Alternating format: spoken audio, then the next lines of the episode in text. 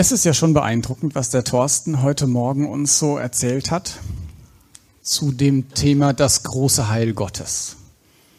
Die Fülle fand ich tief, groß, eigentlich nicht zu erfassen. Dann die Aufforderung, die wir von Philipp bekommen haben. Und jetzt tritt doch mal an diesen gebenden Gott und mach mal deinen Mund auf. Und dann stelle ich mir die Frage, wozu das eigentlich alles? Was ist denn der Zweck dessen, dass Gott so ein großes Heil geschenkt hat? Und ich möchte da anfangen mit einem Vers aus 1. Thessalonicher 1. 1. Thessalonicher 1, Vers 9. Denn sie selbst berichten von uns, welchen Eingang wir bei euch hatten und wie wir euch von den, wie ihr euch von den Götzenbildern zu Gott bekehrt habt. Und jetzt kommt's, um dem lebendigen und wahren Gott zu dienen. Das ist also die Bestimmung, die wir haben, wenn wir uns von unseren Götzen hin zu dem lebendigen Gott bekehren.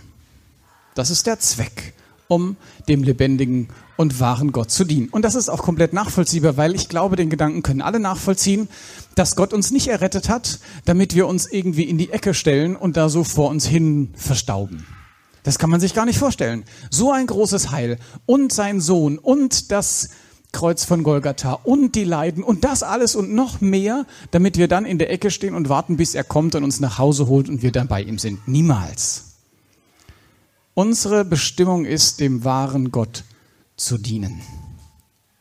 Und ich möchte gerne heute, ja, es ist Nachmittag, heute Nachmittag, ähm, anhand von, vielleicht kommen wir durch, neun Berufungsbegebenheiten in der Bibel ein paar Erkenntnisse zusammentragen, wie das eigentlich funktioniert, dass wir dahin kommen, Gott zu dienen.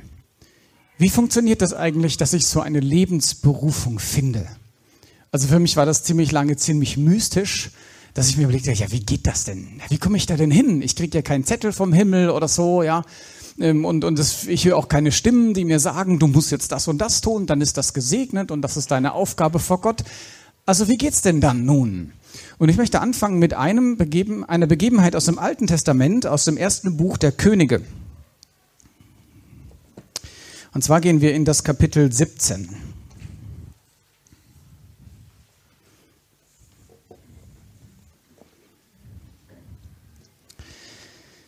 Erste Könige 17. Wir lesen ab Vers 1 und auch nur den Vers 1. Und Elia, der Tisbitter, von den Beisassen Gileads, sprach zu Ahab, so wahr der Herr lebt, der Gott Israels, vor dessen Angesicht ich stehe, wenn es in diesem Jahr Tau und Regen geben wird, es sei denn auf mein Wort hin. Das ist ja spannend. Der Elia, der taucht hier auf und kein Mensch weiß eigentlich, wo er herkommt. Man weiß, dass er ein Beter war. Jakobus 5, können wir das nachlesen. Und er tritt hier mit einer Botschaft vor Ahab und wirft ihm diesen Satz sozusagen vor die Füße, um dann sofort wieder zu verschwinden. Weil das nächste, was wir lesen, ist, dass Gott sagt, danke, dass du da warst und jetzt gehst du bitte an den Bachgrit. Also der Elia kommt hier vor Gottes Angesicht weg. Ich glaube, das war grammatikalisch schlecht. Ich glaube, er kommt, also er tritt hier vor Ahab und er kommt direkt von dem Angesicht Gottes. Und ich habe mir mal die Frage gestellt, was bedeutet das eigentlich, vor dem Angesicht Gottes zu stehen? Und ich glaube gleichzeitig, das ist der erste Schritt, wenn es darum geht, eine Lebensberufung zu finden, dass wir vor dem Angesicht Gottes stehen. Vor dem Angesicht Gottes stehen bedeutet zum Beispiel, und da haben wir das eben wieder von vorhin, dass wir mit Gott in einem intensiven Austausch sind. Und Jakobus 5 sagt uns, dass Elia ein Mensch war wie wir. Der hatte dasselbe Gemüt. Und er hat gebetet und dann hat es drei Jahre nicht geregnet. Und wenn wir jetzt verstehen, wie der gebetet hat, dann merken wir vielleicht auch, dass es eine gewisse Diskrepanz gibt zwischen den Gebeten des Elia und unseren. Weil auf mein Gebet hin hat es noch nie drei Jahre nicht geregnet. Bei Elia hat das funktioniert. Und wenn du vor dem Angesicht Gottes stehst, dann hast du Austausch mit Gott. Dann gehst du dahin mit allem, was dich beschäftigt. Mit deinen Freuden, mit deinen Sorgen, mit dem, was du gut findest, mit dem, was dir schlecht geht, was dir nicht gut läuft gerade. Du gehst dahin mit allen deinen Bitten, du schüttest deine Seele aus, du kommst zur Ruhe vor Gott. Ich weiß nicht, ob du dir mal innerlich so ein Bild gemacht hast, was Gott eigentlich im Moment so ist. Für mich gibt es da zwei Zentralstellen, ähm, die diesen Thronsaal Gottes beschreiben. Das müsst ihr mal lesen, Anfang von Jesaja und Anfang von Offenbarung. Dann habt ihr ein Bild von Gottes Thronsaal und da könnt ihr hin. Und wenn ihr da seid, in diesem Thronsaal Gottes und einfach euer ganzes Herz mal ausschüttet, so alles, was da drin ist, auch das Allertiefste vielleicht, was du sonst niemandem sagen würdest. Vielleicht deinen Eltern nicht, deinem besten Freund nicht, deiner besten Freundin nicht, niemand. Aber genau da ist der Punkt. Und dann kommst du in diesen Thronsaal, ein Boden voller Glas. Da sind Fackeln um den Thron, da fliegen Seraphim und rufen heilig, heilig, heilig. Und dann sitzt Gott da auf dem Thron und du bist willkommen. Du bist willkommen, du kannst da hinkommen und einfach losreden. Und dann hört der, dann hört der gespannt zu. Dann rutscht er im Bild gesprochen vielleicht auf dem Thron so auf die vordere Kante weil er kein Wort verpassen will, was du ihm zu sagen hast, mit deinen Themen. Der ist interessiert. Und dann findet Austausch statt. Und probier das mal aus. Das nächste Mal, wenn du so zur Ruhe kommst vor Gott, bete mal, bis deine Seele ruhig wird. Und dann warte mal, ob Gott dir nicht Antworten gibt. Bleib in diesem Thronsaal stehen vor Gott und hör mal hin, was er dir so zu deinen Lebensthemen sagt. Gott wird Antworten geben. Es ist ein göttlicher Wesenszug, dass er spricht. Ganz am Anfang der Bibel, Gott sprach. Und er ist immer derselbe. Das hört nicht auf. Gott spricht. Aber wir müssen zur Ruhe kommen. Wisst ihr, wenn ihr in den Evangelien mal liest, wann haben denn die Menschen Botschaften und Nachrichten von Jesus bekommen? Immer in der Ruhe. Niemals war da irgendwie Hast, es war laut oder sowas. Es war immer in der Ruhe vor Gottes Angesicht stehen. Ich glaube, das ist ein ganz zentraler Punkt in unserem Leben, dass wir dahin kommen. Dass wir wirklich diesen Thronsaal Gottes unser eigen nennen und uns da gut zu Hause fühlen und immer und immer wieder dahin gehen. Also der Elia, das war einer, der kannte diesen Thronsaal. Der war da und der konnte das auch ganz frei raus sagen. Das war für den gar nichts Besonderes. Das war völlig normal. Ich stehe vor meinem Gott und von da komme ich jetzt gerade übrigens und habe eine Nachricht für dich, Ahab. Und noch was finde ich ganz interessant hier. Niemand kannte den Elia. Der taucht einfach auf. Und das ist bei dir auch so. Vielleicht sagst du, ich bin ja gar nicht bekannt. Ich habe ja den falschen Nachnamen. Wieso soll ich jemand sein, auf den Gott gerade schaut? Was soll ich mit dem, was ich in meiner Hand habe, und da kommen wir später nochmal hin, wie soll ich damit Gott eigentlich dienen? ich kann ja gar nichts. Da muss ich enttäuschen, weil Psalm 139 sagt was ganz anderes. Du bist wunderbar gemacht. Und jeder hat eine Gabe Gottes bekommen, die kannst nur du so, wie du sie kannst. Niemand anders kann die so wie du. Da gibt es göttliche Gewissheit über diese Wahrheit. Du bist wunderbar gemacht. Und das darfst du für Gott einsetzen. Und der Elia war so ein ganz Unbekannter. Der kommt einfach an, taucht auf, von Gott her zu Ahab und hat dann seinen Dienst. Unbekannte können Gott dienen. Und dann war da ein Beter. Da haben wir heute schon einiges gehört, da möchte ich nicht so viel zu sagen jetzt. Aber wenn du im Gebet vor Gott stehst, was ja auch in, dieses, in diesen Bereich vor Gottes Angesicht ähm, sein fällt, dann wirst du Antworten von Gott auf deine Lebensfragen bekommen. Die zweite Person, und das ist gleichzeitig meine Lieblingsperson in der Bibel, die wir uns angucken, das ist Petrus. Wir gehen in die Evangelien nach Lukas 5 und gucken uns mal die Berufungsgeschichte von Petrus an.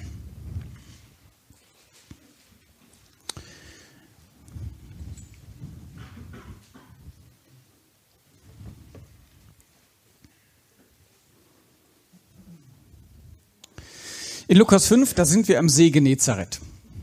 Und es ist ja total interessant zu sehen, wie der Herr hier predigt und die Menschen, die strömen auf ihn ein. Die sind so nah dran, um kein einziges Wort zu verpassen. Das war ihnen wichtig. Sie wollen nichts verpassen. Kein einziges Wort möchten sie verpassen von dem, was der Herr hier sagt. Und sie drängen so sehr auf ihn an, diese Volksmenge, dass er sich genötigt sieht, in ein Schiff zu steigen und ein bisschen vom Ufer rauszufahren. Aber vorher steht da was ganz Seltsames. Die Fischer, Vers 2, waren ausgestiegen und wuschen ihre Netze. Das ist ja schon komisch. Die Netze sind doch immer im Wasser. Immer und immer und immer. Und jetzt kommen die Fischer an und waschen ihre Netze. Ist das nicht seltsam? Also ich habe was, was immer im Wasser ist und dann mache ich das mit Wasser sauber. Was passiert denn da, wenn die Netze im Wasser sind? Die werden schmutzig, tatsächlich. Da gibt es Algen, da gibt es Gräser, da gibt es Dreck auf der Erde, wo die vielleicht drüber her gezogen werden während des Angelns. Die Netze werden schmutzig. Und das können wir als Bild dafür nehmen, dass wir unser Lebensnetz mal waschen müssen, bevor wir das Gott zur Verfügung stellen können. Wisst ihr, wenn du, wenn wir Sünde in unserem Leben haben, dann funktioniert das nicht mit diesem vor Gottes Angesicht stehen und hören. Diese Beziehung, die muss sauber sein. Die muss in Ordnung sein. Ich muss mein Lebensnetz sauber machen, wenn ich das für Gott wieder auswerfen will. Und ich kenne, glaube ich, ganz wenige nur von euch, ein paar Prozent und manche nur vom Namen und andere gar nicht. Aber vielleicht gibt es in deinem Leben eine Sünde, die du schon ganz lange mit dir rumschleppst. Und du weißt das eigentlich. Und du wünschst dir sehr, sehr, dass du dein, ne-, dein Netz für Gott auswerfen darfst. Und du fragst dich immer, warum geht das nicht? Warum geht das nicht? Und wisst ihr, diese Fische, die riechen das, wenn die Netze nicht gewaschen werden und dann gehen die nicht rein. Dann schwimmen die um die Netze rum, dann gibt es keinen Fang. Und solange dein Lebensnetz nach Sünde riecht, wirst du nicht für Gott arbeiten können, kannst du keine Berufung haben. Und deshalb möchte ich dir Mut machen, mal hinzugucken, welches Netzteil du vielleicht zu waschen hast heute. Und heute ruft dir das der Herr zu und sagt, wasch mal dein Netz für mich. Ich möchte gerne, dass du für mich rausfahren kannst. Aber mit einem dreckigen Netz geht das nicht. Dann kommt er also dahin, der Herr, und bittet den Simon, dass er in sein Schiff darf. Und das finde ich wieder so groß, weil wer denn hätte von uns gedacht, dass ein Schiff irgendwie dem Herrn dienen könnte, mal. Und da gab es richtig viele Schiffe. Das war nämlich wenn man dieses, äh, diesen Ort, wo das war, übersetzen würde, würde mir heute vielleicht sagen, das heißt so Fischfanghausen oder so, weil da gab es richtig viele Fischer. Da waren Fischer ohne Ende. Und dieses eine Schiff, das nimmt der Herr. Und jetzt kommt die Frage, was ist denn in deiner Hand? Was ist dein Besitz? Was hast du denn, was du Gott zur Verfügung stellen kannst? Ich weiß von einer Schwester, die kann backen wie, glaube ich, kaum eine zweite. Und was macht sie? Sie backt in Unmengen leckere Sachen und verteilt die an die Geschwister am Ort bei uns. Da im Schwarzwald, wo ich herkomme, da gibt es einen Bruder, der kann Auto schrauben, das ist vom anderen Stern, ja. Und er hat eine Garage und da ist eine Grube drin für Autos zum drüberfahren und ich weiß nicht, wie viele Autos von irgendwelchen jungen Menschen der schon repariert hat über seiner Grube. Und ich sage das deshalb, weil wir bei Lebensberufung immer an große, weit sichtbare Dinge denken. Das ist aber gar nicht der Fall. Wisst ihr, dass dieses Schiff, dem Petrus gehörte, hatten zu dem Moment vermutlich die wenigsten aus der Volksmenge registriert. Es war halt ein Schiff und da war ein Fischer und der Herr sagt, komm, bitte fahr mich mal ein bisschen raus. Was ist da schon aus unseren Augen? Diese Volksmenge hat gesagt, oh ja, jetzt fährt er ein bisschen raus, dann können wir besser hören. Für den Herrn war das Dienst für ihn. Also, was hast du in deiner Hand? Was kannst du Gott zur Verfügung stellen in deinem Leben, damit es für sich einsetzen kann? Dann steigt er also in das Schiff und predigt. Und ähm, dann geht er zurück an Land. Und dann sagt der Herr zu ihm was Hochspannendes. Einer meiner Lieblingsverse, Lukas 5, Vers 4. Als er aber aufgehört hatte zu reden, spricht er zu Simon, fahre hinaus auf die Tiefe und lasst euer Netz zum Fang hinab. Das Netz war sauber, er hatte das gereinigt vorher und der Herr schickt ihn jetzt, da rauszufahren. Und jetzt hat der Petrus ein Problem, und zwar ein ziemlich großes. Er ist nämlich Berufsfischer und da steht ein Zimmermann, im Moment als Wanderprediger angesehen in der Region. Und der sagt dem Chef jetzt hier, dem Oberfischer, du fährst jetzt mal tagsüber raus und lässt da dein Netz runter. Ähm, der hatte zwei Probleme, der Petrus. Erstens hatte er die falschen Netze, weil vermutlich waren das Fischer, die so im, im seichten Wasser am Rand gefischt haben. Das heißt, er hatte eigentlich gar kein Netz, um sie in die Tiefe zu lassen. Und er hatte die ganze Nacht gefischt und nichts gefangen.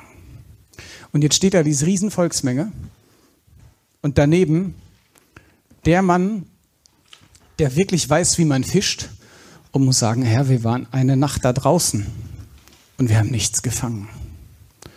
Was für eine Bankrotterklärung. Und das ist die nächste Lektion. Wenn du Gott dienen willst, dann geht das nur darüber, dass du zu dem Punkt in deinem Leben kommst, zu sagen, ich aus mir heraus, ich kann gar nichts. Wenn du Gott dienen willst in deinem Leben, musst du an den Punkt kommen, dass du deine eigenen Fähigkeiten wirklich für nichtig erklärst. Natürlich konnte der fischen, darum ging es doch gar nicht, das konnte der. Aber er musste verstehen, ich aus meiner Kraft, ich kann es gar nicht.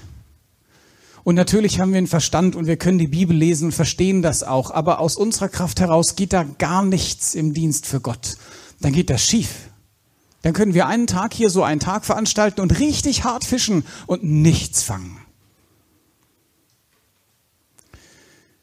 Und dann sagt er etwas Wunderbares. Er sagt nämlich, aber Herr, auf dein Wort hin werde ich fahren. Und das ist toll. Ich weiß nicht, ob du auf Gottes Wort hin schon mal gefahren bist. Der Yannick sagte vorhin, wir müssen mal für Gott ein Risiko eingehen. Und das finde ich großartig und er hat recht damit.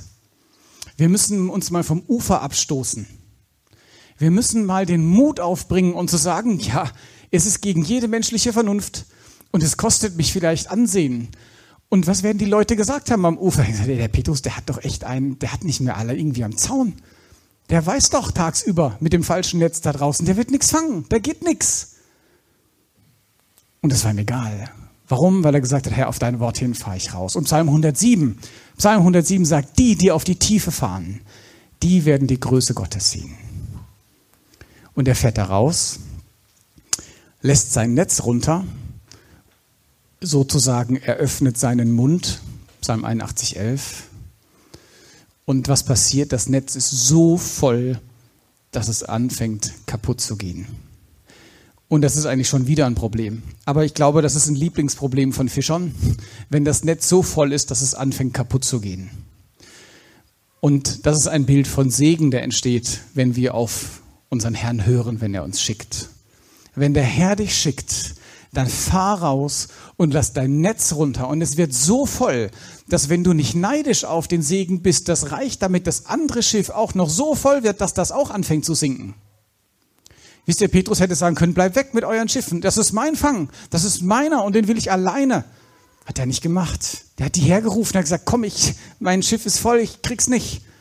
Und dann waren die beide so voll, dass sie angefangen haben zu sinken. Wenn wir unseren Segen, den Gott uns gibt, teilen mit anderen, ohne neidisch zu sein, wird das so groß sein, Gott der Geber, dass beide Schiffe das nicht fassen können. Und dann kommen die zurück an Land. Und was machen die? Die machen den Fischfang gar nicht zu Geld. Es ist ja total kurios. Die folgen am besten, erfolgreichsten Business Day ihres Lebens Jesus nach. Die, die haben noch nie so viel gefangen wie an dem Tag. Es war wirtschaftlich, das war wie ein Lottogewinn. Das war großartig. Und das mitten am Tag, fantastisch. Und es interessiert sie gar nicht. Ja, finanzielle ähm, Gegebenheiten oder Fragen sind nicht mehr wichtig, wenn der Herr uns ruft. Das sagte der Janik vorhin auch. Vielleicht kostet es dich richtig Geld. Vielleicht funktioniert auch deine Lebens, dein Lebensentwurf nicht mehr. Petrus hatte sich auch nicht vorgestellt, dass der Herr dann zu ihm sagt, du wirst jetzt Menschen fischen und nicht mehr Fische fischen. Und trotzdem geht er nach. Und was mit dem Fang passiert, ich habe keine Ahnung. Es wird uns nicht berichtet, aber verkauft hat er nicht. Obwohl das eigentlich sein Lebensunterhalt war. Am erfolgreichsten Geschäftstag seines Lebens legt er das ab, um Jesus zu folgen. Und das ist eine Frage der Priorität und die ist super wichtig, wenn es um Dienst für Gott geht. Welche Prioritäten setzt du in deinem Leben eigentlich? Was ist dir wichtig? Geht es um die Ehre Gottes in deinem Leben oder geht es dir um Ansehen, immer die beste Klamotte zu haben, immer den, vielleicht den tollsten Masterabschluss zu schreiben? Geht es dir darum, die meisten Länder gesehen zu haben, bei der angesehensten Firma in der Region zu arbeiten oder was auch immer? Was ist dein Lebensmittelpunkt? Worauf richtest du alles aus? Und wenn Jesus der Zentralpunkt deiner Gedanken ist, dann funktioniert das auch, dass du für ihn arbeiten kannst.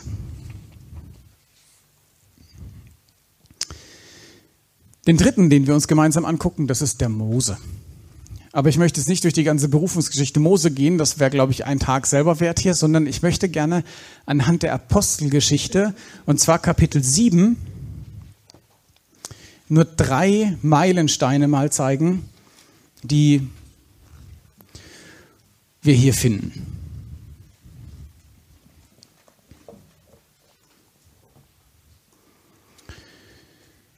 In Apostelgeschichte 7, da gibt es eine dieser vielen Reden am Anfang der Apostelgeschichte und wir lesen 7, Vers 23.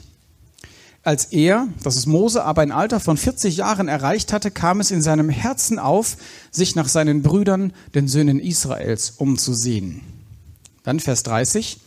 Und als 40 Jahre verflossen waren, erschien ihm in der Wüste des Berges Sinai ein Engel in der Feuerflamme eines Dornbusches. Und dann Vers 34 in der Mitte. Wir lesen wir komplett. Gesehen habe ich die Misshandlung meines Volkes, das in Ägypten ist, und ihr Seufzen habe ich gehört, und ich bin herabgekommen, um es herauszureißen. Und nun komm, ich will dich nach Ägypten senden. Also drei Themen haben wir. Es kam in seinem Herzen auf, Vers 23, 40 Jahre Wüste, Vers 30, und Gottes Auftrag, Vers 34, jetzt geh. Und Zwei Dinge hier sind mir besonders wichtig, auf die ich gerne hinweisen möchte. Einmal ist das das, was in dem Herzen von Mose aufkam. Es kam in seinem Herzen auf, sich nach seinen Brüdern zu erkundigen. Und dann geht er da raus, streitet, nein, schlichtet diesen Streit, indem er den Ägypter erschlägt und wundert sich, dass die nicht verstehen, dass er nach ihnen gucken will.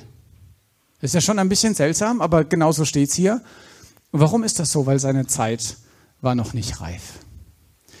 Aber der Herzensentschluss, das ist das, worauf ich hinaus will.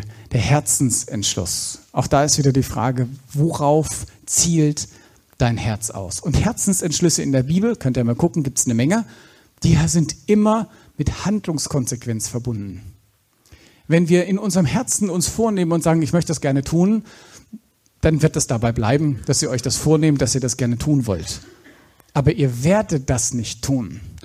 Als der Josef zum Beispiel bei der Frau von Potiphar war, hätte der sich lange vornehmen können, zu sagen, ich möchte mit dieser Frau nicht schlafen. Aber ich bin mir sicher, wenn der geblieben wäre, wäre das früher oder später passiert, weil sie einfach nicht locker gelassen hat. Aber was macht er denn? Der nimmt sich in seinem Herzen vor, das nicht zu tun und hat eine Handlungskonsequenz und der geht weg, egal was es ihn kostet. Hat es in seine Klamotte gekostet. Und er ist dafür im Gefängnis gelandet, weil sie ihn noch verleumdet hat. Also Herzensentschlüsse haben immer was mit Handlungskonsequenz zu tun. Ganz wichtig. Ein Herzensentschluss ohne Handlungskonsequenz ist kein Herzensentschluss. Das ist eine Vornahme vielleicht, aber kein Herzensentschluss. Zweite wichtige Lektion hier aus Apostelgeschichte 7. Jede Lebensberufung hat eine Vorbereitungszeit. Und da könnt ihr durchgehen. Das ist bei Mose so, das ist bei David so, das ist beim Apostel Paulus so, das ist selbst bei unserem Herrn so gewesen, dass der 30 Jahre im Verborgenen gelebt hat und sozusagen in einer gewissen Form auch diese Vorbereitungszeit hatte. Also Vorbereitungszeit in unserem Leben, bevor wir Gott dienen können, ist ein normaler Schritt. Und interessanterweise passiert die eigentlich immer im Verborgenen. Ich weiß nicht, ob ihr das schon mal erlebt habt, dass ihr einen Menschen kennt und dann trefft ihr den ein paar Jahre nicht mehr und dann trefft ihr den auf einmal wieder und dann sagt er, hey, was ist mit dem passiert? Das ist ja ganz anders wie früher. Was ist denn da passiert? Dann könnt ihr vielleicht mal nachfragen, ob er eine Vorbereitung in der Schule Gottes erlebt hat. Und das ist immer im Verborgenen. Guckt mal, der David, ja, der war so vergessen von seinen Brüdern bei den Schafen, dass als der Samuel da war, um zu salben, haben die gesagt, du, eigentlich war es das jetzt. Und dann kam der Papa und sagte, Moment, einen Sohn habe ich ja noch, der, der ist da draußen bei den Schafen. Und das war die Vorbereitungszeit Gottes. Sonst hätte der Goliath nicht erlegt. Ja, da hat Gott ihm gelehrt, wie das ist, gegen Löwen und Bären und so zu kämpfen. Er hat gesagt, Gott hat mir doch geholfen, da bei den Tieren. Dann wird er mir auch bei dem komischen Philister da helfen. Gottes Vorbereitungszeit in deinem Leben kriegt niemand mit. Und meistens wissen wir gar nicht, dass das gerade Vorbereitungszeit ist. Hätte doch keiner geahnt, dass beim Schafe hüten und beim Löwen töten das als Vorbereitungszeit Gottes durchgeht. Oder hier bei Mose hinter der Wüste, das muss man sich vorstellen, nicht mal in der Wüste, das war, das war in Niemandsland. Und dann begegnet ihm Gott. Und zu Gottes Zeitpunkt schickt er ihn und sagt so, jetzt geh jetzt ist auch meine Zeit da und jetzt geh.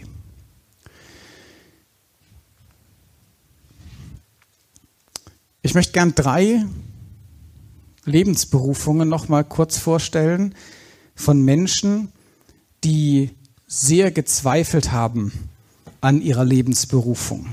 Wir fangen an mit Esther.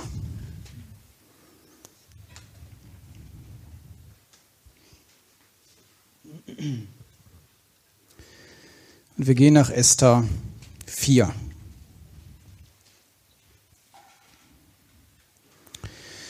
In Esther 4 haben wir die Situation, dass es wirklich gefährlich wird für die Juden dort in dieser Zeit.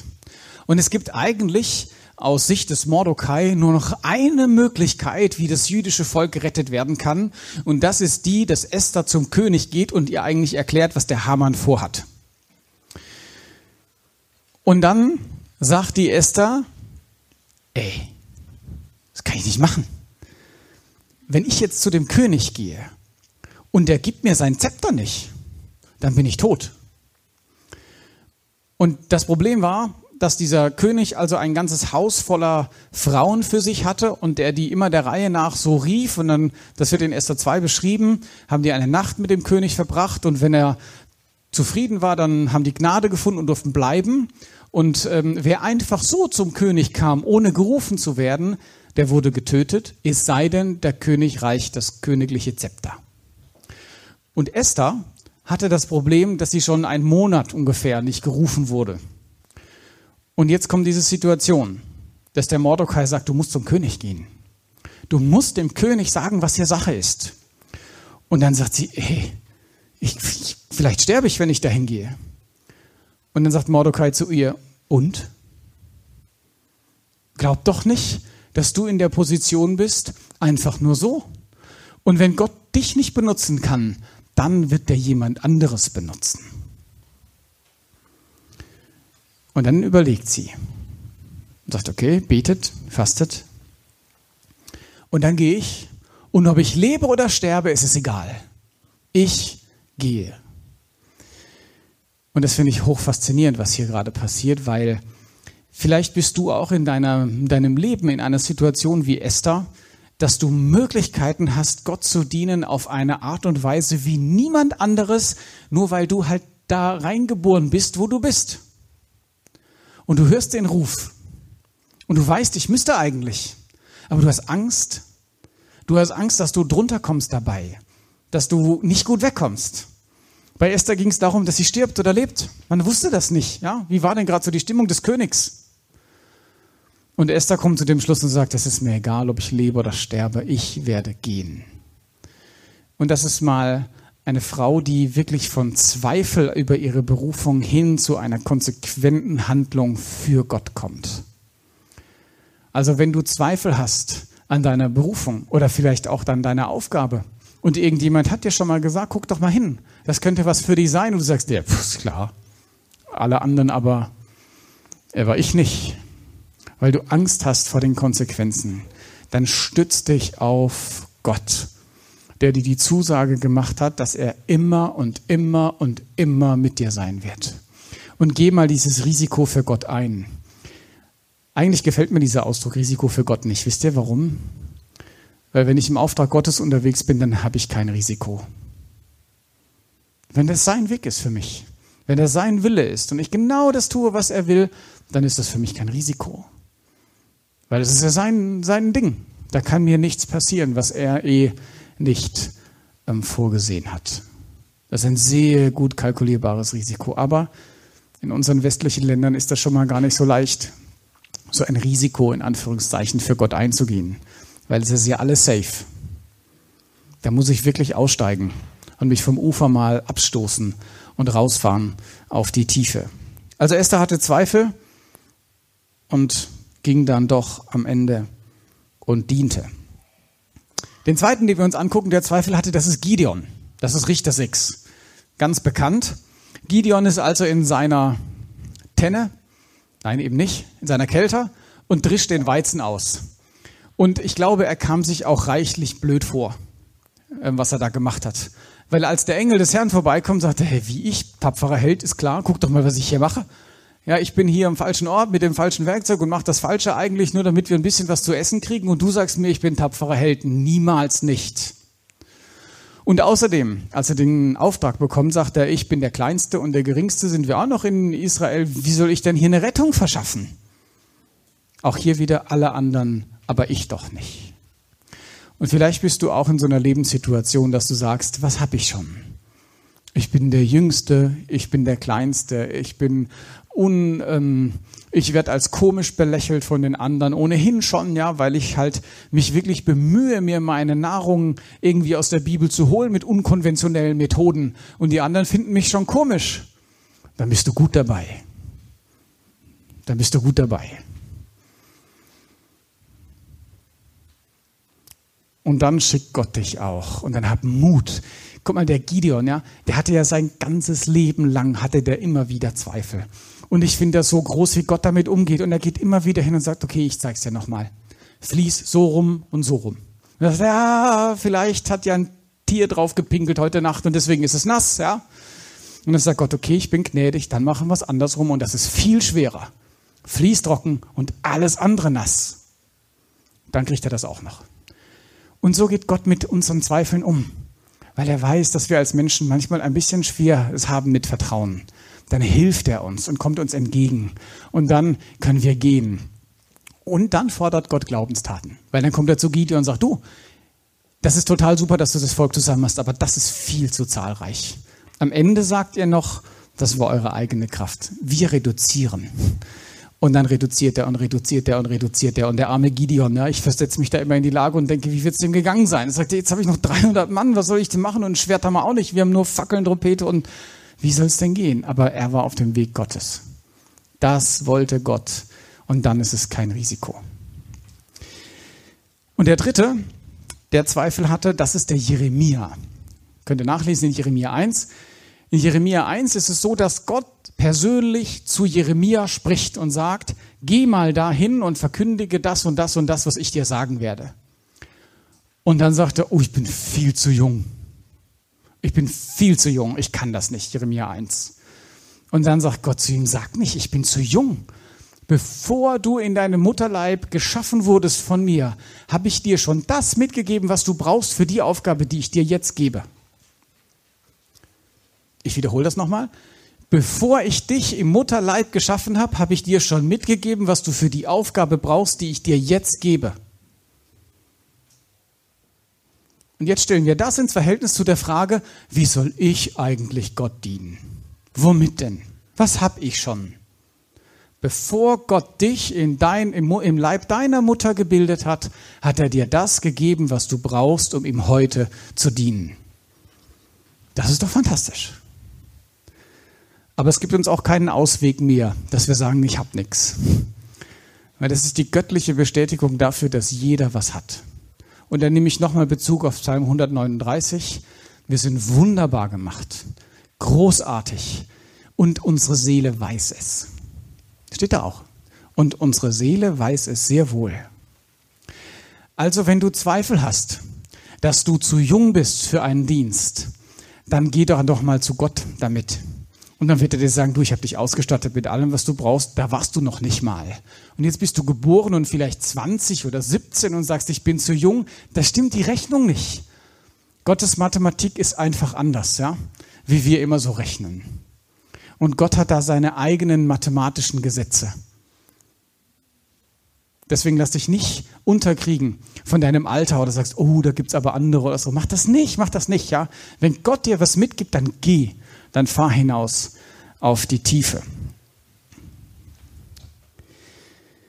Jetzt drei Beispiele von Menschen in der Bibel, die sich radikal für Gott entschieden haben. Und je radikaler wir uns für Gott entscheiden, desto größer ist der Segen. Gott ist ein Gott, der radikale Entscheidungen für ihn liebt. Könnt ihr mal nachlesen in den Evangelien, wie der Herr damit umgeht, dass er sagt, wenn Sünde in unserem Leben ist und was da ist, was uns immer wieder zur Sünde verleitet, ja, dann sagt er, dann hack halt die Hand ab. Ja, und wenn dein Auge dich immer wieder zur Sünde verleitet, dann reiß es halt aus, ja. Wir alle wissen, dass das nichts nützt, wenn ich eine Hand abhacke, weil ich habe die andere immer noch. Aber was will der Herr uns damit sagen? Konsequente Lebensentscheidungen müssen wir treffen. Und Gott liebt es, wenn wir konsequente Entscheidungen für ihn treffen. Guck mal, erstes Beispiel Abraham. Abraham 75 Jahre alt, best situiert, ja, reich, angesehen, super vernetzt, tolle Familie, alles da.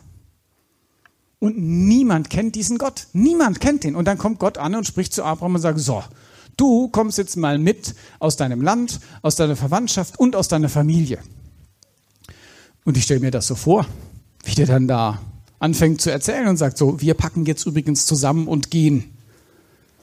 Äh, und dann sagen die, ja, wo willst du hin? Und er sagte, das weiß ich auch nicht. Äh, aber das wird mir Gott schon sagen. Und dann sagen die da, wie Gott? Ja, den kannte ja keiner. Wie Gott? Und er sagt, doch, ich habe einen Ruf Gottes bekommen und ich werde jetzt gehen. Ich habe keine Ahnung wohin, aber wir werden gehen. Und dann braucht er noch so ein paar Entwicklungsschritte, ja, dass er auch seinen Schwiegervater noch ähm, zurücklässt und dann übernimmt er die Leiterschaft und geht. Und das ist mal eine radikale Entscheidung auf Gottes Ruf hin. Und wenn Gott zu ihm sagt, komm mal aus deiner Welt raus, dann hat das für mich was mit Heiligung zu tun. Weil wenn ich auf beiden Seiten hinke, ja, so wie bei, darf ich den Namen vergessen? Elia, hat er gesagt, warum hinket ihr auf beiden Seiten? Okay. Ähm, wenn wir auf beiden Seiten hinken, dann können wir nicht gut in der Welt sein und wir können nicht gut Gott dienen. Wir können immer nur in einer Sache gut sein. Und die Entscheidung musst du treffen. Worin willst du gut sein? Willst du gut sein darin, zur Welt zu gehören? Oder willst du gut sein darin, Gott zu dienen? Beides geht nicht. Dann hinken wir. Die einen sagen, du bist nicht richtig bei uns und Gott sagt, ja, für mich geht's auch nicht richtig, ja, weil du ja immer noch halb da drin hängst. Das geht nicht.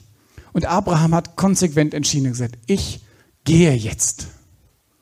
Und deshalb, wenn Gott dich ruft, dann gehe konsequent. Heilige dich weg von dieser ganzen, ähm, von diesem ganzen Dreck und Schmutz dieser Welt.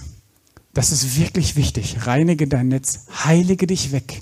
Und wenn es sein muss, dann beende irgendeine Freundschaft. Vermeintliche Freundschaft. Wenn es sein muss, dann schneid da Wege oder Brücken ab, die dich noch da hinziehen und hinführen, aber lass das sein.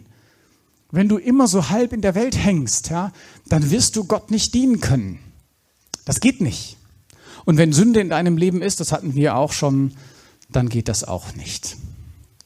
Also Abraham ist da sehr konsequent und geht dann entsprechend mit Gott mit. Nächster, der sehr konsequent entschieden hat, das ist der Elisa. Das könnt ihr nachlesen in, muss ich kurz gucken, auf meinen Zettel, 1. Könige 19 ist das. 1. Könige 19 ist die Situation so, der Elisa pflügt. Also die waren wohlhabende Landwirte. Immerhin hatte der zwölf Joch, das sind 24 Rinder, das ist schon ganz satt. Und er war schon beim letzten, der war richtig fleißig. Der war gut in dem, was er gemacht hat. Das war ein fleißiger Arbeiter. Petrus übrigens auch, die ganze Nacht gefischt, morgens noch Netze sauber machen. Ein fleißiger Arbeiter. Und die hatte Knechte mit dabei, die waren wohlhabend. Und dann kommt der Elia vorbei und beruft ihn in den Dienst, sagt, komm mal mit.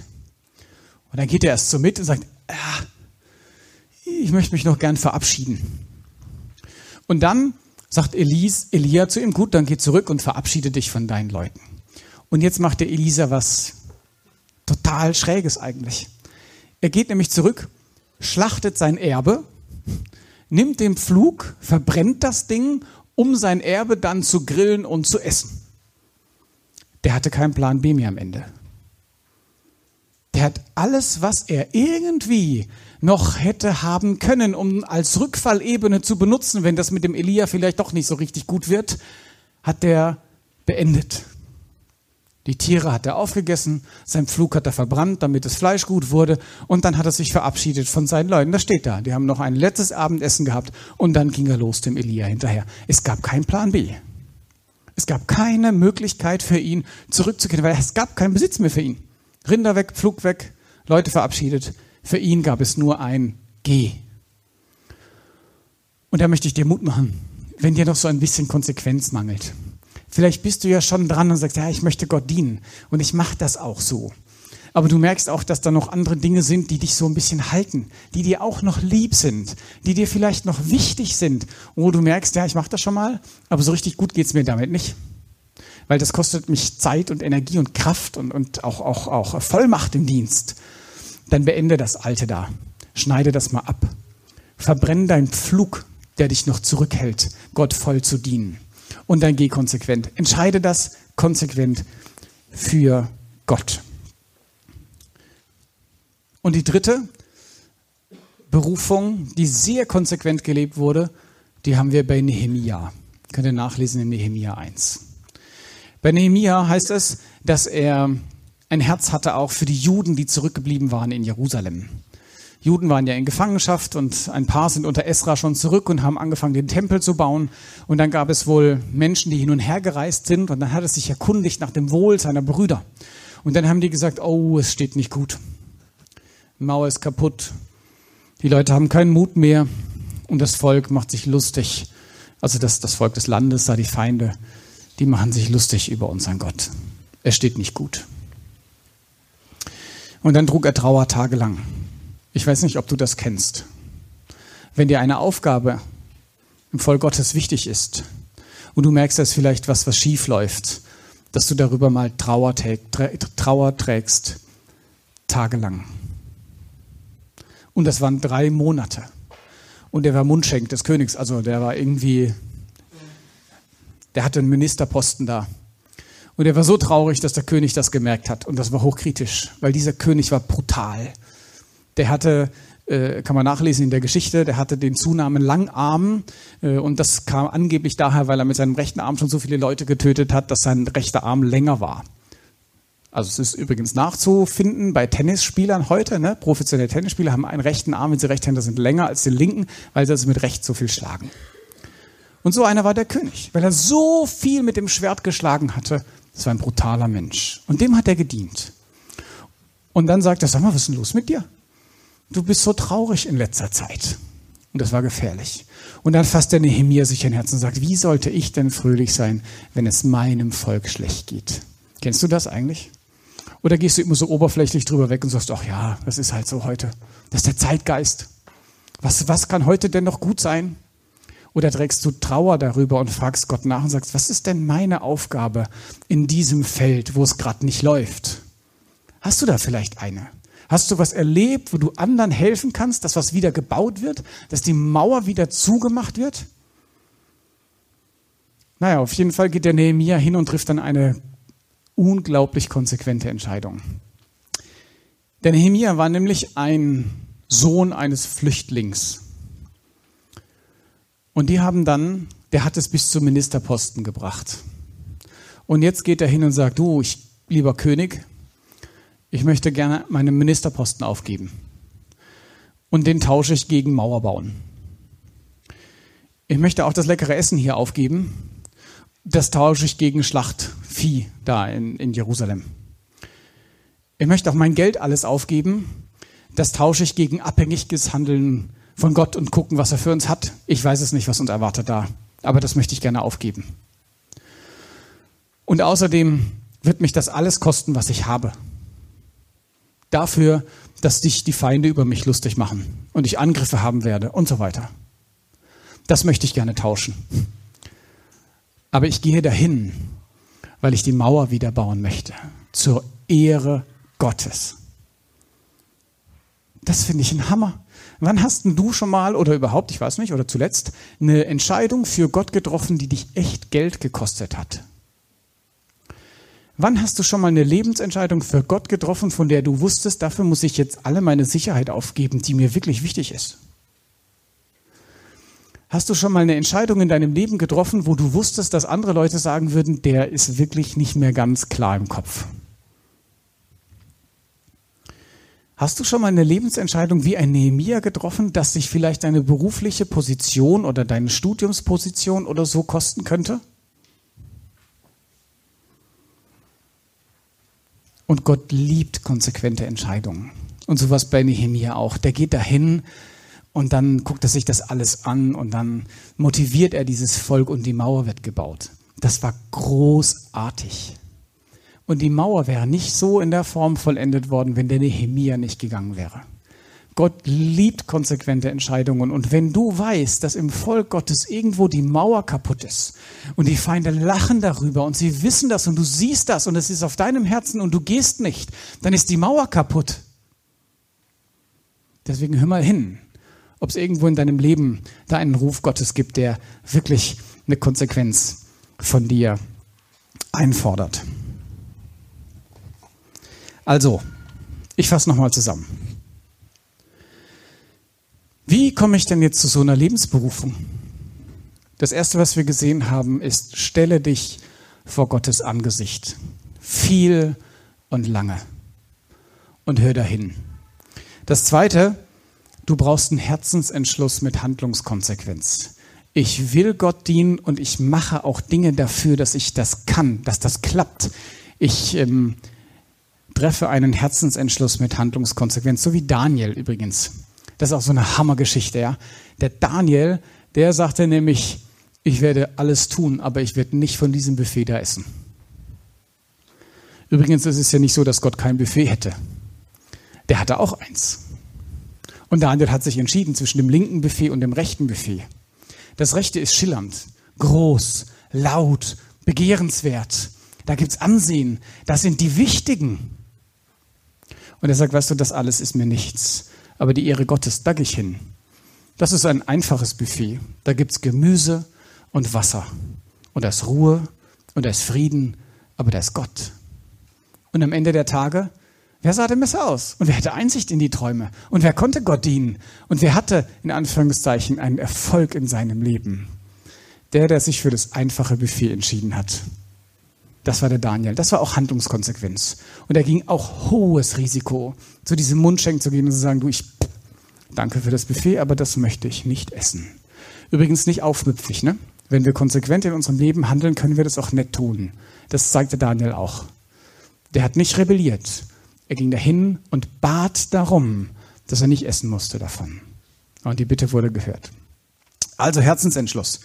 Dann Vorbereitungszeit. Hatten wir als Beispiel Mose, Paulus und auch unseren Herrn selbst. Und dann sei fleißig in dem, was Gott dir tatsächlich gibt. Und jetzt möchte ich dich ermutigen, tatsächlich auch konsequente Entscheidungen für Gott zu treffen in deinem Leben, weil die sind ansteckend. Konsequente Lebensentscheidungen, die du triffst, die werden dein Freund oder deine Freundin oder in deiner Familie äh, sichtbar sein. Die werden andere beeinflussen. Konsequente Lebensentscheidungen für Gott sind ansteckend. Und ich finde es das toll, dass wir hier so einen jungen Schnitt haben. Wisst ihr warum? Ich habe so 33 Lebensjahre ungefähr verschenkt. Immer, was, was meine Arbeit für Gott angeht. Bis ich das gerade hatte mit der Sünde in meinem Leben. Aber wenn ihr, gehen wir mal davon aus, im Schnitt 19 Jahre oder so, keine Ahnung. Sagen wir mal 20. Konsequente Lebensentscheidungen für Gott trefft. Was wird denn die Folge sein? Die Folge wird sein, dass ihr euch jemand sucht in eurem Leben als Ehepartner, der auch konsequente Entscheidungen für Gott trifft, sonst trefft ihr euch nämlich gar nicht. Vielleicht steht der sonst am, sonst am falschen Buffet. Da bist du ja gar nicht. Also werdet ihr vielleicht irgendwann Gott, von Gott Kinder geschenkt bekommen. Und wie werden die denn aufwachsen? Am richtigen Buffet die wachsen in der richtigen Ecke auf. Und die verstehen früh und schnell und jung, weil Kinder können wir erziehen, wie wir wollen. Sie machen doch alles nach, was wir Erwachsene machen. Sie werden das schnell verstehen, was das bedeutet, Gott zu dienen. Und was wird dann die Folge sein? Dass jemand noch jünger die Konsequenz trifft, Gott zu dienen. Und dann ist das eine Segensreihe, die anfängt. Und du hast das in der Hand, anzufangen mit einer Segensreihe, die daraus erwächst, was du in deinem Leben entscheidest. Ich kann das nicht für dich tun, aber du kannst das entscheiden. Ich habe 33 Jahre verschenkt, du musst das nicht machen.